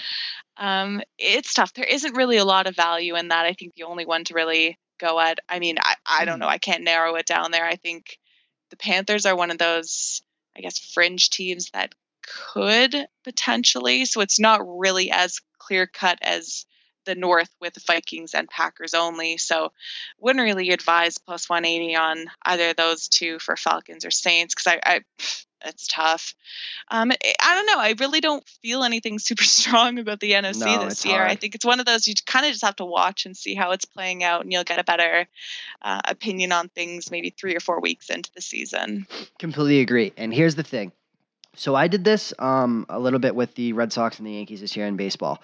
Um, you got to kind of put on your day trading hat a little bit. And what I did was kind of took each of them um, when they were would be flip flopping as the favorite to win the AL East. And I think you can do a lot of that with these divisions. Obviously, some of them are, are huge chalk. But when we look at the NFC, um, we look at uh, let's just say the NFC North, Minnesota and Green Bay. I mean, they're both plus one ten. So in theory, you could take a, a 0.1 profit by betting them both. But to me, these are fluid. Um, every book will offer these week to week. Every time that there's kind of a, you know, so a team like Atlanta um, plays Philadelphia week one. If Atlanta loses um, and the other teams kind of, you know, go up or, or they um, win, um, I think that you can kind of get some value. The same thing with the Saints. When we look at the uh, Green Bay and the Vikings in the North, every time that they kind of flip flop, and again, the first two to three weeks really don't matter. There's a huge stat out there that's like a team that starts 0 2 makes the playoffs like 40% of the time, or, or something weird like that 0 and 3. I forget what the actual one is. Um, yeah. But to me, it would be to look at this early. If a team that's a, you know supposed to win week one takes a loss kind of unexpectedly, you know, much like New England. When New England was 0 and 1 uh, losing to the Chiefs last year, they went from like minus 600. Again, this is an extreme example because it's still huge chalk, but like they dropped two bucks to like minus 400. Um, so I think that you can get kind of some value in this week to week a lot more than preseason. There is, to me, um, there is no way that I would bet any of the NFC kind of preseason again, unless I expect something to shorten, which again goes back to their schedule. Look at their schedule and look at the first two to three weeks. I think that the Rams um, may shorten a little bit just based on who they have and, upcoming like that. Um, when we look at Green Bay and Minnesota, let me pull up who they have. So Green Bay is an eight point favorite uh, in week one against Chicago, and Minnesota is Minnesota is a six point favorite against San Francisco. Um, so again, if either of those two teams kind of drop their their week one and everyone is, is upset and their parlays are busted and this is huge favorites, um, I think you can kind of jump on that and, and play it week to week. But to me, I completely agree with you. There is zero reason to bet the NFC kind of preseason. Um, let's see. Anything else kind of jump out at you? Long shots, um, anything like that, and then we'll kind of wrap it up with Super Bowl prediction real quick, and that'll do it for the uh, NFL 2018 uh, futures market. You know, there isn't really a lot. There isn't really a lot uh, that stands out to me. I think the NFL, in particular, outside of a couple of the teams, I think you can kind of gauge really well on a year-to-year basis who's going to perform and who's going to really show up. I think there are obviously those surprise teams, but I tend to find that they play pretty true to form. Um, I, that's kind of why I really like props. It's one of those things where you can find huge discrepancies on a week to week basis, or someone's completely undervalued or overvalued. You know, there, there isn't really anything that stands out to me. Uh, it's it's going to be a great season, obviously, and there's so much to bet, which I'm just so excited for. But aren't we all? Yeah, yeah, of course. you can't, nothing better than that, to be honest. But nothing that really stands out to me in terms of long shots, other than the future categories you've talked about with players yeah, I think there's some out there. I think that um, to buy a piece of Andrew Luck is not a bad look. Um, either uh, AP Comeback Player of the Year is available, um, most passing yards potentially. I, I think that you should um, look to buy some Andrew Luck stock, um, obviously coming off the injury and everything like that. Uh, and again, look at situations, look at players changing teams. Uh, Kirk Cousins is obviously the big one, but if everyone's looking that way, maybe you look at buying a piece of Alex Smith a new system or, or stuff like that and, and just kind of look next level. Uh, and again, just do your diligence. And again, look week to week. These things are available throughout the season. You don't have to bet these preseason just to get the best number when there's so much unknowns. Um, but finally, I'm going to put you on the spot. 2018 Super Bowl. What is it, and who wins? Oh God, that's tough. Um, it's so hard for me to go against the Patriots. I just think they're going to be so hungry after what happened to them. So it's it's tough for me to find someone else out of there. I guess, yeah, Patriots, and then oh, the other side. That's very interesting. Um, you know what? Let me see. The only one I actually think that could win the AFC would be the Jaguars. I think there's a lot of value in them. I think that they could. So either I'll go so see it's so hard to go against the I Patriots. Know. I don't know how I'm going to do it. Oh. and then people are going to come at you for saying, "Oh, you picked the Patriots." I know, I know. I could just. what am I supposed to do? Uh, okay, I, yeah. I mean, at the end of the day, I'd rather be right, So exactly. thank you, thank you. Exactly. Seven times. If you had said that, you would have been right every single time the last seven years. So I, enough. I've had yeah, it with then, those uh, people. Uh, NFC, I'm gonna go Saints. Oh, I love that. Yeah, I think there's a lot of value with them there. I think I don't know necessarily if they're going to win the NFC South, but I think that they're one of those teams that are built to make a deep playoff run. And I think, you know what, with Drew Brees, anything's possible. I completely agree, and I think that he's going to have kind of the uh, lifetime achievement award. I think he's worth a an MVP look, and I think that this defense is, is only getting better. Um, so I, I, absolutely love the Saints there. Uh, to me, I'm going to go. I am uh, I'm a little bit higher on most than this team, but I'm going to go New England, and I'm going to go Minnesota. Uh, to me, this is Kirk Cousins uh, puts them over the top, and again, for everything that Kirk Cousins is, does Kirk Cousins really scare you, you know, in a playoff game, especially if it's on the road? No, he probably doesn't. But again, Case Keenum took that team to, uh, you know, probably the biggest quote unquote fluke play of the, of you know, in the last five ten years. Um, worst. Yeah. So or the best. Depends yeah, depending on what side you're on. Exactly. Um, to me, Cousins throwing to Thielen and Diggs uh, with a healthy Dalvin Cook and that running corps, a running back corps um, with Murray and Cook is going to be something special in an offense they have not had in a long time, and, and we all know what that defense is. Um, so I'd say Minnesota one seed. Um, probably Green Bay is is right behind them with Rodgers and FU mode. So I'm going to go Minnesota and New England, um, and I'm going to say chalky. I know, but New England wins, and this may be. Um, unpopular, but uh, again, the dynasty continues until it, it stops being profitable, and that's why I look. Uh, I always look AFC with New England. Again, it, it's cash seven out of eight years. So again, unless you hate money, stop betting against New England. But no, that'll wrap it up. Uh, I can't thank you enough uh, for taking the time in your busy schedule. I know you had a great weekend um, betting the horses and everything like that. So please um, plug everything you have going on and where people can find you as always. Yeah, I guess the best place to find me would be on Twitter at Parlay Queen, or you can find my work at covers.com or America's Best Racing. Beautiful. Again, thank you so much for taking the time, and, and I'm sure, um, again, uh, the pick six uh, that you do is six best uh, prop bets every week, which is posted up on Covers, which is again on Covers.com or on your Twitter as well. So look out for that. It's a great piece of content um, that's done and is done historically amazing each and every single week. It's one of the uh, first pieces of content I look at when I start handicapping prop bets as well. So um, thank you and congratulations again for doing everything that you are doing in the space and all the great stuff. So again, thank you so much, and we will talk soon. Thank you so much. Good luck with all your futures, and I'm sure we'll talk on a week to week basis about our props. you too. Enjoy. All right, and that will do it for Parlay Queen. And again, special thank you to Monique for taking the time to come on and talk all things 2018 futures. And now, for the first time, I'm so happy to introduce AG of MyBookie.ag. We're going to be, this is going to be the first time uh, for the week that we have AG on. Um, so this is going to be a new segment debuting on the Inside Vegas podcast to talk once a week with AG in terms of uh, what the house needs, liability, uh, what is professional and what is public, line movement. This is going to be your opportunity to get a look behind the counter and see things uh, and get you know reasons for why things have moved or whatever the case may be. I think this is going to be totally invaluable um, and it should be a tool that you take into consideration when you're doing your handicapping. So again, this is AG, the head odds maker and risk manager of MyBookie.ag, talking all things house and liabilities for the 2018 NFL futures market. And now joining me on the Inside Vegas podcast is the one and only AG from MyBookie.ag.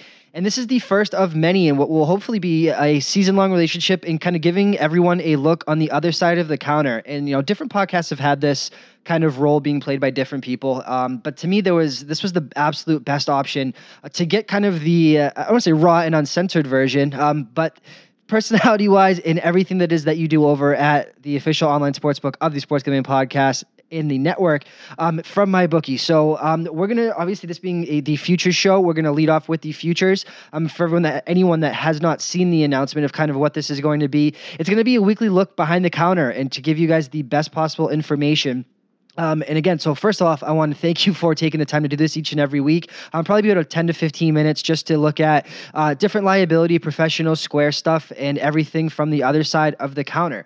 Um, so, AG, let's start out with uh, basically from a futures perspective of the whole market. So, let's take a look at the different liabilities for the top four regular season wins and kind of where everything is going, both professional and uh, square, as well as kind of your biggest liabilities and such, and kind of your opinion on agree, disagree. Yeah, sure. I mean, we can, we can. I guess we'll start with the teams that people are hating on, uh, or not liking to have a successful season. So the Bills, uh, let's just say I could use them getting seven wins. People have hammered into the under six and a half. It's now at minus 140. It opened at minus 115. Uh, we haven't taken a single bet on the over. Oof. So it's about, uh, I don't know, 50 times to zero.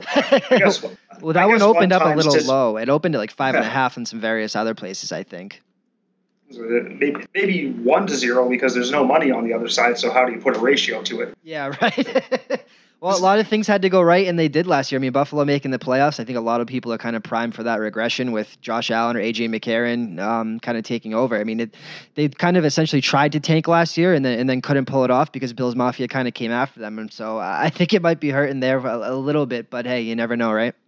Are, are you saying that mathematical miracles don't happen twice in the gambling world? well, stranger things, I guess. Absolutely. What else do we have for uh, going under? Probably not surprisingly, the Seahawks are getting no love at all. I mean, their win total is eight, and it's already at minus 160 on the under. That one's to me uh, is funny. Russell Wilson never having a losing season, and I'll tell you right now, I was one of the people that kind of helped to try to take your liability. I went over the eight, and I just don't understand it. Um, I know they may not be as good, but I mean, Russell Wilson never had a sub 500 season. Has to count for something, I would think, in the eyes of bettors. But people are kind of uh, on that bandwagon of, of, them kind of falling apart this year. Do you agree or disagree with that narrative? I mean, could you name five Seahawks right now? Uh, Russell Wilson, Doug Baldwin, Tyler Lockett, and past that, you're looking at the defensive side of the ball. So offensively, not a lot going on over there. That's right. So there's, I mean, they're not being talked about. Uh, gamblers, you know, they follow the the trends, and the trends is to who do the Seahawks have? Who's going to score their touchdowns? Uh, is Russell Wilson going to do it all? so the, the money has definitely said no. Uh, I kind of agree with you. I mean, uh, being from the West Coast, I've been to multiple games at uh, the Seahawks Stadium, and it's it's not an easy place to win. Uh, they should easily go above 500 there. Uh, so. yeah, don't don't we all, or at least at least a select few of us. Absolutely. What's next on the list? So on the other side, uh, teams are being backed heavy. Uh, the opposite situation, all the money's on the other side. Uh, the Bears' regular season wins was, was at six and a half. Uh, now it's minus 150 on the over. Um, I could I can understand that that money coming in that way with uh, Trubisky being up and comer. Uh, you know, the Bears showed definite flashes of being a, a respectable team last year, and I don't see why it won't continue because they are fairly young in the rebuilding stage. So the next progression would be to win a few more games, and that, that might happen. That one to me is very interesting when you look at what that uh, you you know me and you know both know that the Chicago is going to be a professional side basically all season. Anytime that you kind of I would think anytime you lay that hook out with either three and a half or six and a half, professionals are going to kind of take that. Um, and to me, I I personally think Mitch Trubisky is not long for this league. I mean, when you go four of seven for whatever it was, seventy nine yards and, and, an interception, um, that those are Tim Tebow like numbers. And to me, I know they're going to put him more in a shotgun. Last year, I think the thought process is they kind of tried to put his game, you know, a, a round circle and a square peg or whatever that saying is. Um, and with the new system coming in, maybe it's geared toward more towards him. Um, but I like your chances on that one chances for the under to hit. Well, they got to go against the Vikings and the Packers uh, a couple times each. So, well, let's you know. I always hope that everything turns out our way, so we can add that to the pile. Professionals do too, right, buddy? That's right. And the next one is this is probably your sharp action. You know, like uh, for what at least the last four or five years, the Jaguars have just been the team for sharp bettors. Uh, they love them on game day. They love them in the futures, and as the trend continues. They love them on the regular season wins. The only time is this time around they're at nine, as opposed to their usual far lower number. Uh, the Jags also strong defense, great running game. Uh, Blake Bortles, beloved Bortles, they could make a run for it. Yeah, absolutely. Anything is possible with that defense. The one thing I did want to ask you about is the hard knocks effect. Is there any? Is there an increased kind of stake in over? I would assume to be the over on the Cleveland win total. Uh, no, I mean it's the Browns. Right. That's that's that's what I say too. But people, whenever you look on social media, people are, are kind of uh, all about this team. And even though they've won one game out of the last 33, people can't wait to get in bed with them. And, and I've tried to kind of caution people, and, and, people, I think people get so enamored with the hard knocks effect. I mean, I'm, I'm sure as, as a bookmaker, you've seen it, you know, throughout with um, the Jets, the Bengals, um, all those teams that have in Houston. Um, you know, there's a tradition, there's a stat out there that basically says a, team that, that goes on hard knocks in the preseason, they're they're like 33% in the preseason, just because those numbers are so overly inflated. So I was just curious if it kind of carried over to the to the regular season win totals as well as far as a liability standpoint. Not so much. Again, I mean, it's the Browns. They're they get backed actually fairly heavily in the regular season by sharp players playing, you know, plus 14 and a half or the plus 17 and a half. That probably tells you all you need to know about why people aren't betting the over season win totals. Because it's not against the spread total. Completely so. agree, and that's one team I think that you can kind of look to exploit maybe in a, a uh, alternative um, season win total. Um, some some nice numbers out there again, courtesy of mybookie.ag on the alternative side. Uh, so as always, uh, shop around for the best number, and if you think you have an edge, maybe take an alternative line. All right, so that'll wrap up the regular season wins and liability. Let's go to uh, the top four Super Bowl futures. Um, this one to me, I, I think Patriots are going to be in at least two of them, and I'm going to say you're going to get some Packer and Vikings buyers. What do we have? Well, the numbers just aren't good enough for people to be throwing their money on those teams. So we've got people we've got people backing the Patriots, but it's in the exact matchups. So the exact Super Bowl matchup, the three most popular plays are Saints versus Patriots at 15 to 1, Eagles versus Patriots at 15 to 1, a little Super Bowl rematch, and then the Rams versus Patriots at 17 to 1. But on the actual Super Bowl outright, no one's really playing the Pats because your your return just isn't good enough. Yeah, and um, I mean, I always think that the Patriots open up a little bit low every year. I mean, you know, maybe you can answer this question for me, and I know the answer, and it's uh, the NBA is a series, or yeah, the NBA is a series while the NFL is one game. But to me, I always thought that New England should have been kind of priced in the way that Cleveland was, or that Golden State is now. You know, the minus two hundred. Um, again, I know that there's more room for error in a, a seven game series. Um, but have you guys, um, or even kind of, you know, to, to pick your brain in the thought process of why kind of plus money is still available for a team like New England that's gone to six straight AFC championship games? I mean, every season's a new one, and everyone theoretically has a chance to get there. Uh, I mean, if we put, for argument's sake, New England at minus 200 to win the AFC championship, every other team would have to be, without my abacus in front of me, you know, at least seven, eight to one. Right. Uh, in that, situation I mean, no bookmaker in his right mind is going to put himself in that situation. Uh, at that point, you're gambling on the Pats. You see enough money come in on the NFL that even putting the Patriots at plus money, uh, top of my head, to win the AFC, they're around plus 275, I think. Plus 275, yeah, three to one. So even at that, you're going to see balanced action throughout that market. And you know, a lot of times, even with the Patriots at three to one, they're going to be a winner for you uh, at the end of the season. Um, and then was there anything from um, the NFC side that you had off the top of your head? I know you said mostly everything was matchups. Um, you, so you said it was uh, the Saints. I, was, I, would assume it would be the same. So Saints, Rams, and Eagles are the top uh, three biggest NFC liabilities, obviously in that exact uh, market outcome. Uh, for the exact market, yes. For the Super Bowl, the Saints, the Vikings, and the 49ers. Or, uh, yep, that was going to be my, my other one that I wanted to ask you about in the Jimmy G hype train. Um, is there been an, an, increased stake in the over eight and a half for uh, San Francisco, knowing that Jimmy G carried them to a five and zero record last year? Yeah, there's a lot of money on the over on the regular season wins, and actually the 49ers at 16 to one are the most popular back team to win the Super Bowl. Awesome. So let's it, let's flip that right on over because I think it's a great a great segue point. I personally think win or lose that uh, the number that was hung originally for Jimmy Garoppolo at 30 to one was a little bit crazy. I personally took a little piece of 30 to one. That number has since plummeted down to 15 to one.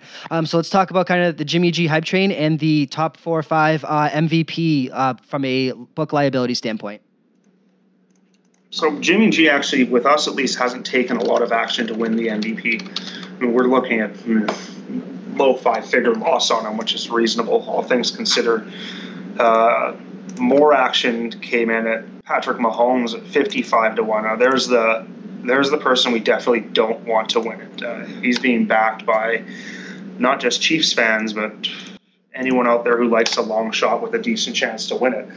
Uh, I don't think he will. I mean, Brady and Rodgers are still playing. Rodgers and Brady are both favorite to win the award. Rodgers at plus 350. He's the one we've seen a decent amount of action on, but Brady's at 5 to 1.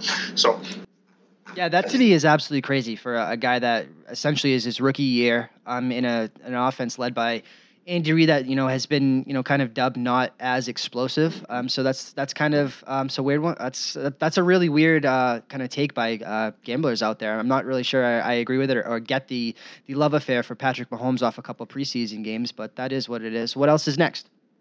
Uh, Deshaun Watson, another one we don't want to win it. Uh, I, I'd have preferred to back him for comeback player of the year to think he's going to come off that injury and win the MVP, and then we've got him priced at 11 to 1. So where's the value there? He's, uh, you know, how healthy is he? I mean, he did get injured early on in the season, which helps his recovery, but it's, uh, I, I think I'd want at least 20s to, to get in on that. Yeah, and you talked about uh, the AP player, comeback player of the year, and um, maybe we'll get into that as well. But I mean, uh, this is his second ACL, and this situation, um, correct me if I'm wrong, reminds me a little bit of the RG3 situation. I mean, this is Deshaun Watson's second torn ACL, granted on different knees, but um, you know, a struggling coach and Bill O'Brien, a mobile quarterback, much like RG3 and uh, Mike Shanahan had in Washington. And I just I feel like I've seen this narrative before, and it'll be a real shame for the kid if he if he can't kind of get off to that start and be the player that I mean again, you know, you had uh, Dabo Swinney calling him the Michael Jordan of the NFL draft, and there was just so much hype behind him, and he proved everyone right. I mean, I believe he was the number one effective quarterback like of all time, like more effective than Brady and Rodgers together for that stretch um, at, at different various outlooks. So uh, I'm not surprised that gamblers are, are, absolutely looking to back him there, and I, I don't think, you know, I think you could have set whatever number you really dreamed out you ever wanted, and they would have taken it there. So I don't think that you know the the, the type of people that are going to get in bed with the Deshaun Watson MVP don't really care about the number too much. I would agree. I would think anyway. Um, but that's interesting. I can totally see that one along with the Jimmy G hype train. What else do we have? I mean, does anyone really bet numbers anyways nowadays? They're, bet, they're betting the name. I could probably take one of those ones out there and put them at even and still see action come exactly. in. No offense, gamblers. so, so basically, those three are are our biggest concern. Uh, anyone else takes it. We'll, I wanted we'll to ask you about a couple others because I think that there maybe present some value. Kirk Cousins at 16 to 1. And the last one I wanted to get kind of your perspective on is if there was a ton of people taking a shot on Andrew Luck. Andrew Luck is actually uh, currently off the board at mybookie.ag. Um, one, is there a reason why Andrew Luck just to make sure that he comes back? Um, and if has there been anything before it was pulled? Uh, we just we we never even put him up. Okay. We just wanted to actually see him come out on the field and play. Uh, I watched the game last night. Uh, I think he needs to grow that beard back to tell you. tell you the honest. Ugly, ugly, ass mustache he had. It, he was looking uh, like he'd spent the last two years in his mom's basement playing Madden. Yeah. so, so we'll see how he does. But now that he he did get out there uh, yesterday threw a pick. Uh, we'll we'll throw him back up this week. I, I would think it. I'd probably go thirty to one on him. Oh, I like that. You might get a little nibble from me then. Absolutely. Um, so that'll that'll kind of uh, wrap up the um, the NFL side of kind of liability and futures. Um, besides for one one novelty prop bet that I want to talk to you about because I absolutely love that you guys put this out there, um, and that is Mike Gundy. For anyone that hasn't seen kind of what what is going on with our is he a, I'm a I'm a man he's a boy. Our favorite NCAA coach out there. Mybookie.ag hung a prop out there of basically who will Mike Gundy blame for the loss of his mullet?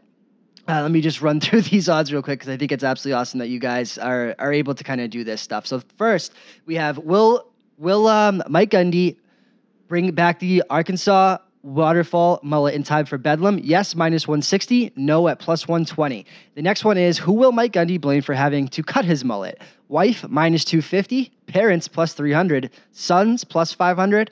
Pastor, 6 to 1, University Administration, 6 to 1, Extended Family, 15 to 1, or all the above at 25 to 1. So number 1 is what I want to know is how are you going to grade this? What um what kind of show or how are you going to get the timestamp or how is that going to go because you know that some degenerate out there is going to bet this for whatever limit you have and call you all upset saying that he blames somebody else in some various media article first.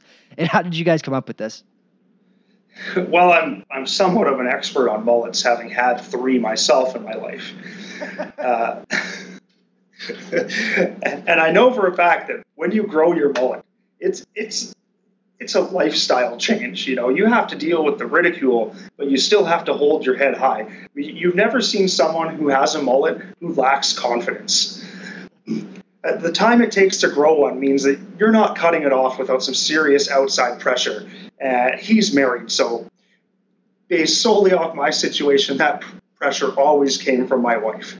Uh, whether or not he blames her, you know, that's another story because you, you know you can't blame your wife for anything without hearing it. So you know he might might stick it on to his parents or possibly the damn dean and the university administration. So how we're going to grade that?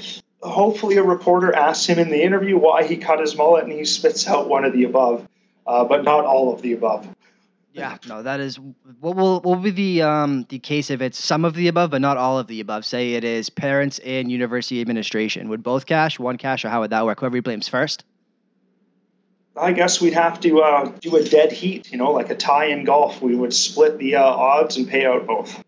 Absolutely awesome, man, and that that is again why one of the reasons why I, I absolutely love everything about mybookie.ag and everything they they do. And again, you know, from me in Vegas, you guys have the the opportunity to to kind of have some fun with gambling, and what that's what it's all about in Las Vegas with the gaming commission. Those type of things can't be done. But um, again, man, I wanted to thank you for your time, and I just wanted to have you kind of switch hats for a minute. Uh, anything from the futures market that kind of stuck out to you, maybe as a gambler, that you saw value on, that you kind of um, think is you know possibly a good bet for any listeners out there, um, and then just anyone looking to kind of play the futures market for what advice you would give them. So, I'm big on the Broncos. I, I like the offense. I like that move of Case Keenum. Uh, defense is strong. Uh, 12 to 1 to win the AFC, I think it's definitely worth a shot. Uh, you know, they could face off the Pats uh, in New England and, and they could win. So I think if you're looking for a long shot play, the Broncos are 12 to 1 to win the AFC championship and they're up 33 to 1 to win the Super Bowl. So if you like uh, throwing your money away and watching it burn up in glory in the AFC Championship game, I, I would highly suggest putting a few dollars on the Broncos. Uh, for people that are betting futures, uh, this is kind of counterproductive because, of course, you should always bet at MyBookie no matter what you do. But when it comes to the futures, you really want to shop around because all books are going to have different prices, and you want to bet the best price that's out there, whether that's with one of my competitors or with us. From a gambling standpoint, in order to maximize your return, you really need to look around and get the best price. Yeah, and again, with legalization everything that's upcoming, you know, a Foxwoods in Connecticut may hang a completely different number on the New England Patriots than, you know, the Westgate in Las Vegas. Uh, conversely, mybookie.ag may have a completely different number than, you know, um, on LSU to win than Louisiana when that becomes legal there. So again, that's just another wrinkle that's possibly you know been added to this year with legalization in different markets, and again the introduction of PropSwap and being able to kind of scalp and buy and sell tickets. I think those are all great points.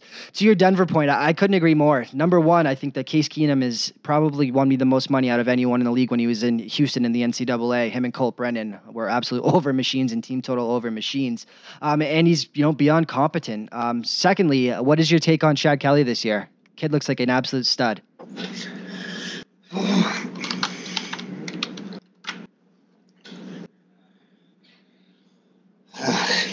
I don't know. You're, are you going to trade for Keenum and then, you know, put your backup or your your drafted quarterback in there? I agree. I think that he may be a year or two so. away. I mean, that's Keenum, right. You let him. Keenum only signed you know, a one or two year deal, right? Yeah, and he, he can learn behind Keenum. You know, he is a veteran nowadays. Uh, it seems amazing to say. Know, you were talking about his talking about his Houston days, but I guess time really does fly. So for me, I would keep Kelly on the bench, let him learn, and ease him into it. You know, there's no real reason to throw him out there to the wolves, basically couldn't agree with you more, but I think he's somebody to look out for down the line. All right, man. Well, well that will absolutely cover it for the Futures Edition. And again, um, I can't thank you enough for kind of entering this partnership um, with myself and the Sports Gaming Podcast and the Inside Vegas Podcast to kind of come on weekly and give, you know, 10 to 15 minutes on, on the weekly NFL side of, of kind of books liability, professional, um, and public action. I think it'll be kind of invaluable to get that second look and that look behind the counter, man. So on behalf of everyone at the SGP Network, man, thank you so much for taking the time and thank you so much for uh, the future. And here's to a a long um, and informative relationship between the two of us, man. Thank you so much. Sounds good. Looking forward to next week.